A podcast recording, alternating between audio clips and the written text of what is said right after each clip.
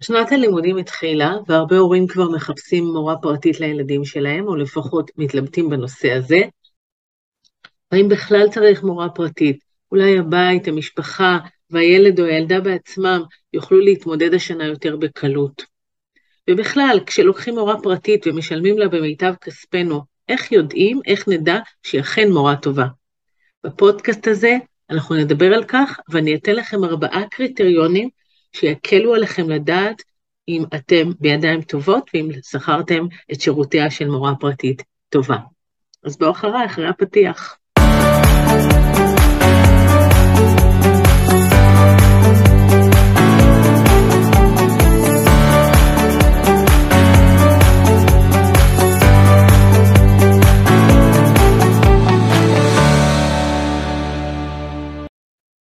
אז מורה פרטית, כן, הרבה ילדים היום צריכים מורה פרטית, ו... ולמה בעצם? או בואו נדבר על כך, מתי אנחנו נדע שאנחנו, כדאי שניקח מורה פרטית. אז יש כמה מצבים שבהם יש מקום לשקול ברצינות את הדבר הזה. אחד, זה כשיש לילד או לילדה פערים אה, גדולים מהרמה המצופה לגילו.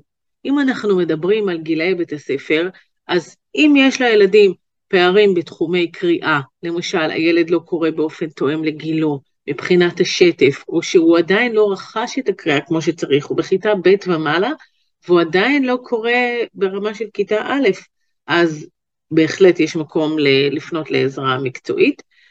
אה, בנושא של כתיבה, אני מאוד מאוד אוהבת כתיבה ו- ו- וחושבת שזה חשוב מאוד לתלמיד מיומן, הנושא של הכתיבה.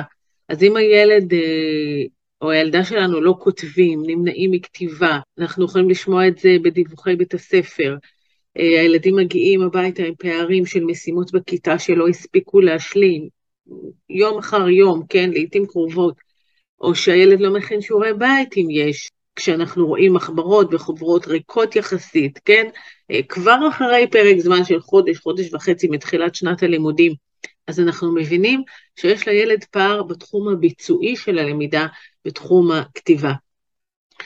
אה, ואם אנחנו מתקדמים כבר עוד קצת אל תוך השנה, אז אה, לילד יש ציונים נמוכים במבחנים משמעותיים. עוד מעט יהיו מיפויים בבית הספר, ולאחר מכן יהיו מבחנים, אז אנחנו רואים שיש תוצאות נמוכות. אם בית הספר מאותת לנו ואני מדברת על, על כך שהמורה מתקשרת, ככה מפנה את תשומת ליבנו לכך שהילד אה, נמצא באיזשהו פער, ויכול להיות שזה לא תמיד מסתדר לנו ההורים, ואנחנו לא בדיוק מבינים מה היא אומרת, או, או אפילו לא מתחברים אל, אל המורה, וזה בסדר וזה לגיטימי, זה קורה. מה שחשוב להבין זה את המסר שכרגע יש מצב שבית הספר שולח לנו איתות שהילד לא משתלב ברמה הסבירה של הכיתה, אוקיי? וחשוב שנהיה ערים לאיתות הזה, גם אם הוא נעשה באיזושהי דרך שלא כל כך נראית לנו. אה, אם בית הספר רוצה איזושהי פגישה עם, עם יועצת, עם מנהלת, עם מישהי נוספת, אז זה בכלל איתות קצת יותר משמעותי. אז הרבה פעמים ההורים לוקחים את המשימה על עצמם ומצליחים בזה. אני פגשתי לא אחת הורים שנרתמו, אבא, אימא, ככה תפסו את העניינים, לקחו את המושכות לידיהם והצליחו להוביל תהליך. וזה נהדר, אם מצליחים לעשות את זה בצורה עקבית, אז, אז יופי. אבל הרבה פעמים, ואנחנו יודעים את זה, הדבר מוביל למתחים מיותרים במשפחה. ההורים הולכים לאיבוד, נכנסים לאיזה שהם ויכוחים ומתחים בבית, ולא יודעים כבר אם להתייחס על זה ברצינות, לא להתייחס, ו, אה, וזה רק מחמיר את הבעיה, כי הילד מפתח כבר, לומד לפתח התנגדויות, ו, אה, והוא עוד יותר מתקבע במקום הלא מקודם. הילד הרבה פעמים כבר מפתח גישה שלילית כלפי בית הספר, כלפי עצמו, וכאן בהחלט כדאי לפנות לעזרה, ויפה שעה אחת קודם. ועוד מילה אחת, לפני שנדבר uh, ככה על, ספציפית על מורות פרטיות, ואיך uh, לדעת שאנחנו בידיים טובות, היא שאני רוצה רגע לדבר למה בעצם. ממש בקצרה, למה בעצם אנחנו רוצים שילדים יתפקדו באופן סביר, תואם לגילם, אוקיי? עד כמה שניתן. ואני לא מדברת כרגע על העתיד ומה זה יעזור להם, ממש לא. אנחנו בעידן שהכל פתוח והכל משתנה, ואני לא נכנסת ל, לעתיד שלהם. ז, זאת יומרה גדולה מדי בעידן הנוכחי. אני מדברת על הכאן ועכשיו. כאן ועכשיו, הילד, הילדה שלנו, יושבים 4, 5, 6, 8 שעות ביום בכיתה. ילד שמרגיש שהוא מצליח, שהוא שווה בין שווים, שהילדה כמו החברות שלה, מצליחה פחות או יותר באופן סביר. הם מרגישים טוב עם עצמם, ואיכות החיים הרגשית שלהם היא מצוינת. וילד שפחות מרגיש שהוא מצליח, ארבע, חמש, שש שעות ביום, זה חבל, זה חבל, זה קשה, אנחנו רוצים למנוע את זה. תחשבו על עצמכם, אם אתם יושבים במקום עבודה שבאופן יומיומי לא מצליחים לעשות את מה שנדרש מכם, כמה זה יכול להתיש ולתסכל. אז באמת אפשר אחרת, אפשר להביא את הילדים למצב סביר, גם אם לילדים עם קשיים ולקויות למידה, וככל שנקדים לעשות את זה, ככה הפערים לא יהיו גדולים מדי. אז בואו נעבור עכשיו לאיך לדעת לבחור מורה פרטית טובה ונכונה עבור הילד שלנו, אוקיי? אנחנו לוקחים מורה פרטית, מן הסתם משלמים לה במיטב כספנו, איך אנחנו יודעים שהיא אכן מורה טובה? כן? כולנו יודעים שבכל מקצוע יש טובים יותר או טובים פחות, כן? אם זו ספרית, קוסמטיקאית, פסיכולוגית, בכל מקצוע יש אנשי מקצוע טובים יותר וטובים פחות. טובים במה? כן, במה נשאל? בתוצאות שלהם, באיכות התוצאות שלהם, כן? בזה שהבן אדם שהגיע אליהם היה נמצא בנקודה A, ואחרי איזשהו תהליך שהם עברו, אז הוא נמצא בנקודה B שהיא טובה יותר. זה מה שהופך איש מקצוע לאיש מקצוע טוב. וככל שהוא עושה את זה בצורה יעילה יותר ולא ממושכת יותר, ככה הוא עוד יותר טוב. אז ארבעה קריטריונים שחשוב שנדע שהמורה הפרטית של הילדים שלכם היא באמת טובה. אז אני אתחיל מהדבר שאני הכי שומעת אותו מהורים, ואני אתחיל איתו, כי הוא הרבה פעמים מאוד הגיוני, אבל הוא לא הכי חשוב, כבר אני אומרת לכם. וזה הקשר עם המורה. חשוב שלמורה יש לילד חיבור איתה, שהילד חוזר ממנה עם אנרגיות טובות. נכון, לפעמים בשיעור הילד עובד, מתאמץ ככה, אה, אבל עדיין הוא נהנה ונרתם להגיע למפגש הבא. חשוב שהמורה תהיה חביבה בעיני הילד. זה אומר גם מבחינת ההורים שיהיו פחות ויכוחים לפני כל שיעור. יהיו, יהיו, אני לא אומרת שלא, אבל, אבל בסופו של דבר קל יותר לרתום את הילד לקראת המפגש. וכשיש לילד חיבור עם המורה, זה אומר גם שהילד או הילדה נותנים בה אמון, ומתוך כך הם פתוחים וסומכים עליה, ומתוך כך הם יקלטו ויספגו את התוכן שהיא מלמדת אותו, את התהליך שהם עוברים. אני מאוד מאמינה בהשתקפות. אם הילד מרגיש טוב ואהוב ומחובר אל המורה, כך גם היא כלפיו, וזה מעולה וזה הדדי. אז נשים לב שמתקיים חיבור עם המורה, שישנה איזושהי כימיה, זה חשוב, אבל אנחנו לא נעצור שם, נכון? כי אנחנו לא מחפשים רק בייביסיטר חביבה, אנחנו רוצים להתקדם וליצור שינוי אצל הילדים. וזה מה שמביא אותי אל הקריטריון הבא. אנחנו רוצים מורה שיודעת להגיע לתוצאות. היא גם יודעת להעיד על עצמה ולתת לכם הבטחה שכן, הילד בפרק זמן יגיע לשינוי. הרבה אנשי מקצוע פוחדים מלתת הבטחה. זה לפעמים נראה אפילו קצת שרלטני, אל תיתנו הבטחות. הכוונה היא לתת הבטחה סבירה. מה זאת הבטחה לא סבירה? אני אתחיל עם זה. אנחנו לא מבטיחים שהילד יהפוך להיות תוך חודש המצטיין הבית ספרי. לא, ממש לא. אבל אנחנו כן רוצים לקבל ולשמוע הבטחה שהמורה שנמצאת לפנינו יודעת לקדם את התלמיד או התלמידה בפרק זמן של שלושה עד שישה חודשים, כך שיהיה איזשהו שיפור משמעותי מהמקום שהילד נמצא בו כרגע. זו מורה מנוסה, שיודעת לעשות את זה. היא יודעת להוביל תהליך, והיא יודעת לעשות את הפעולות הנכונות, ואז התוצאות מגיעות. מורה פרטית שיודעת לתת הבטחה שהילד יתקדם בפרק זמן של שלושה עד שישה חודשים, היא גם מורה שיודעת לקחת אחריות. היא תיקח אחריות לתהליך, כי היושרה הבסיסית ולעמוד במילה שלנו, היא נמצאת אצל רוב רובם של בני האדם. אז נכון שצריך לראות את הילד ולראות מה הפער, ונכון שמשך התהליכים משתנה, אך פרק זמן של שלושה עד שישה חודשים ליצירת שינוי משמעותי הוא סביר ובסיסי ביותר לכל איש מקצוע טוב. וזה מביא אותי אל הקריטריון השלישי. מורה שאכן אנחנו רואים את השינויים אצל הילד בפרק זמן של שלושה חודשים. עברו שלושה חודשים, ואנחנו רואים איזשהו שינוי אצל הילד ביחס לעצמו. והשינויים יכולים להיות אם זה פחות פניות מבית הספר, פחות איתותים שקודם קיבלנו, אם זה התחלה של שיפור בציונים, אם זה שיפור בגישה של הילד כלפי הלמידה. אנחנו רוצים לראות כבר שינויים במציאות חייו של הילד. בדרך שבה אני עובדת, בגישה שלי, בשיטה שלי, וככה אני מלמדת גם, ששישה, שבעה מפגשים ראשונים אנחנו גם בתחילה מכירים את הילד, גם מחזקים את התשתיות של קריאה, כתיבה, ובמסגרת המפגשים שלנו, מורה פרטית עם ילד, הילד כבר מתחיל להתקדם במסגרת מעבדתית, אני קוראת לזה. בשלב הראשון יוצרים אמון, צוברים הצלחות ראשונות בתוך הקליניקה, בתוך החדר עבודה, והילד משתפר כבר בדימוי שלו ובמוטיבציה שלו. בשלב הזה של חודש, חודש וחצי ראשונים, אולי לא נראה שינוי משמעותי במרחב גדול יותר של בית הספר. יכול להיות שבית הספר עדיין יאותת, המורה עדיין תתקשר, היה מבחן שהילד לא עמד בו כי הוא עוד לא היה בשל אליו, ולכאורה בפרק זמן של חודש וחצי עדיין לא נראה שינוי בבית הספר.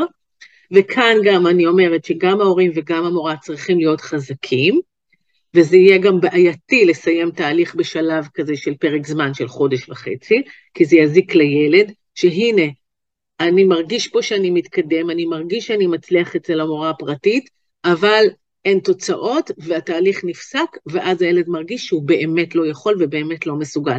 וזאת אחת הבעיות שלפעמים אין מיקודים בתהליך. אבל אחרי שעברנו את השלב הזה, שיש פער בין השינוי בחדר הפרטי לבין הכיתה, אז אנחנו ממשיכים לעבוד, ממשיכים להתקדם, ותוך פרק זמן של חודשיים-שלושה, אנחנו רוצים לראות שינויים גם בבית הספר, גם במציאות חייו שהילד נמצא בה. זה יכול לבוא לידי ביטוי אפילו בכך שהמורה סימנה וי במחברת, והילד ככה חוזר מאושר. זה יכול להיות שהמורה אומרת שהיא רואה שהילד או הילדה משתתפים יותר בשיעור, יש איזשהו סיפור קטן של משהו שהיא התרשמה ממנו, זה יכול להיות גם שיפור בתוצאה של מבחן, בתוצאות של מיפוי. אחרי שלושה חודשים של עבודה, אנחנו רוצים כבר להרגיש שיש שינויים במציאות חייו של הילד אה, ביום-יום שלו. זה גם, דרך אגב, הרבה פעמים יכול להיות שפתאום נהיה קצת שקט מבית הספר, שהאיתותים פוחתים, הם אפילו נעלמים, וזה גם סימן חיובי שיש כאן איזשהו שינוי. אני אגלה לכם שהרבה פעמים בשלב הזה, של תוך פרק זמן של בשלושת החודשים האלה, נרתמים לתהליך עוד אנשים. זה יכול להיות עוד תגבור מבית הספר, או שההורים מצליחים עכשיו לשבת יותר עם הילד, ואז לכאורה, לרגע מפספסים את זה שאלו תוצאות של המורה הפרטית. זה לא משנה. מה שחשוב, שהילד נמצא בתהליך של התקדמות, ואנחנו מתחילים לראות שיפורים גם במעטפת שבה הילד נמצא. וזה דרך אגב סימן לטיפול הכי טוב שיכול להיות, שכבר לא יודעים לשים את האצבע מאיפה זה התחיל, אלא פשוט ההשפעה היא כבר רחבה יותר. כמו שאמרתי, העיקר שיש שינוי, שהילד או ילדה מצליחים יותר בדברים שלא הצליחו קודם. ובעיקר אני מדברת על תחומים של קריאה, כתיבה וחשבון. את זה אנחנו רוצים להתחיל לראות קורה בפרק זמן של שלושה חודשים, מקסימום עד שישה חודשים. כשאנחנו ההורים מביאים את הילד באופן עקבי לשיעורים, כשאנחנו עושים את המשימות השונות שהמורה מבקשת מאיתנו, ואצלנו בגישת עץ החשיבה אנחנו יודעים לתת אימונים קצרים מאוד מאוד כיפים לבית, ככה שהבית קל לו להירתם לתהליך. וברגע שהתהליך נעשה באופן עקבי, אז רוצים לראות שינויים בכיתה. ומה שמביא אותי לקריטריון הרביעי. הרבה פעמים יש מורות פרטיות שממהרות לשלוח אתכם, ההורים, לערכאות אחרות. אולי זה קשב וריכוז, אולי משהו רגשי, אולי יש שיטה אחרת, מורה שמחליפה שיטות לעיתים קרובות. זה מראה לנו שבעצם יש פה איזושהי בעיה. הדבר היחיד שנכון להפנות בשלבים הראשונים האלה של בפרק זמן של השלושה חודשים, זה להפנות לבדיקת ראייה או שמיעה. זה חשוב מאוד, כן? הרבה פעמים, כן, רק לאחרונה הגיע אליי תלמיד בכיתה ד' עם קשיי קריאה, ששאלתי האם יש, אה, נעשתה בדיקת ראייה, אמרו לי, כן, כן, הכל בסדר. התחלתי לעבוד עם הילד, אחרי שני שיעורים אמרתי להורים, אני רוצה עכשיו שתיקחו אותו שוב לבדיקת ראייה. והם באמת לקחו אותו, ומסתבר שהילד אפילו צריך לעבור ניתוח בעיניים, אוקיי? אז אז זה דברים שאנחנו מפנים לאנשי מקצוע בתחום הפיזיולוגי, זה חשוב. אבל לכל מה שקשור לערכאות אחרות, אם זה לפסיכולוגית, אם זה לטיפול אחר, אם זה לטיפול רגשי, אם זה, לאבחון קשב וריכוז, כל זה אפשר לדעת ולהגיד רק אחרי פרק הזמן של שלושה עד שישה חודשים. ודרך אגב, אני לא המצאתי את זה, זאת גישה שמקובלת בעולם, היא נקראת גישת RTI, Response to Intervention. מה שעושים ברחבי העולם עם ילדים עם קשיים, זה שקודם כל עושים להם תהליכי למידה נכונה, התערבות מובנית, מדורגת, מסודרת, ורק אם אחרי פרק זמן הזה אין שינוי, אז מפנים למקור אחר. אם המורה שנמצאת איתנו בפרק זמן קצר יותר, היא מפנה אותנו כבר למקומות אחרים, אז זה בעצם אומר לנו ש, אה, שמה שהיא אומרת במילים אחרות זה בעצם קצרה ידי. קצרה ידי, חסרים לי הכלים, אני בכלים שיש ברשותי לא מצליחה לקדם את הילד, ואני לא מצליחה לראות שינויים סבירים, ואז היא בעצם מפנה אתכם. וחשוב להבין שאם לא עבר פרק הזמן הזה, זה לא אומר שאכן נעשתה הוראה מותאמת נכונה, התערבות נכונה, וייתכן מאוד שיש מקום לבדוק עדיין את השלב הזה. אז חשוב להבין שאנחנו רוצים לשלוח את הילד שלנו לאיש מקצוע טוב, מומחה, שיודע לאן הוא הולך. השוק של מורות להוראה מתקנת, מותאמת, הרבה קוראים לעצמם עכשיו ככה, אה, הוא רחב. הרבה מורות ומורים פרטיים, והרבה פעמים ההורים הולכים לאיבוד. ומתוך כך הם שואלים את האנשים שהם פונים אליהם, על איזה תעודה יש לך, איזה הכשרה, וזה כדי לקבל איזשהו כיוון לאיש המקצוע שעומד לפניי, אך מה שחשוב יותר, התוצאות שהמורה יודעת להגיע אליהם. או בואו ננסח את זה בצורה טובה יותר, התהליכים שהיא יודעת ליצור כדי להגיע לתוצאות טובות יותר. אחת הבוגרות שלי בעץ החשיבה לפני כמה שנים הייתה אישה בת 62, היא הגיעה ככה למפגשים, אפילו עם מקל, היא עברה איזושהי תאונה והיא הלכה על מקל, אישה שמעולם לא רכשה השכלה פורמלית, אך היא הייתה אוטודידקטית, ואישה מאוד מאוד מבריקה, והיא הייתה עוברת מבית תלמיד אחד לשני, והיא קידמה ילדים בצורה נפלאה, במשך שנים. אפילו הרופא בקופת חולים באזור שלה היה ממליץ עליה להורים שהיו מגיעים אליו, ככה עם ילדים, עם קשיים, עם לימודים, היה מפנה אליה. אולי לא הייתה לה השכלה, אך היא הייתה סופר מקצועית. ולמה? כי היא ידעה ליצור תהליכים כאלו שמובילים לתוצאות. אז מה שחשוב שתרגישו שיש למורה הפרטית שאתם הולכים אליה, שיש לה תוכנית, שהיא יודעת ליצור תהליך, שהיא יודעת לספר לכם עליו, שיודעת להגיד מה היא עושה בהתחלה, לאן היא חותרת, אלה שינויים כבר היא מבחינה בהם, אלה שינויים כבר ניתן להבחין. אני לא אומרת שאין התלבטויות, שאין עליות וירידות כמו בכל תהליך, שאין משברים קטנים כמו בכל מערכת יחסים בין ילד למבוגר, פתאום יש שיעור יותר טוב ושיעור פחות טוב. זה בסדר, וזה חלק מהדרך שאנחנו עוברים, וחשוב שאנחנו ההורים נהיה עקביים בתהליכים האלה. אך מה שחשוב זה שאנחנו נהיה ערים לכך ש... גם המשברים והתקלות בדרך הם זמניים ורגעיים, והמורה יודעת להתקדם משם, ושלא באמת נתקעים. אנחנו רוצים שינויים, אנחנו רוצים שהילדים שלנו יתקדמו, ושלא ימשיכו לצבור פערים, וזה מאוד חשוב. אז אני מקווה שעזרתי לכם ככה עם, ה, עם הקריטריונים האלו.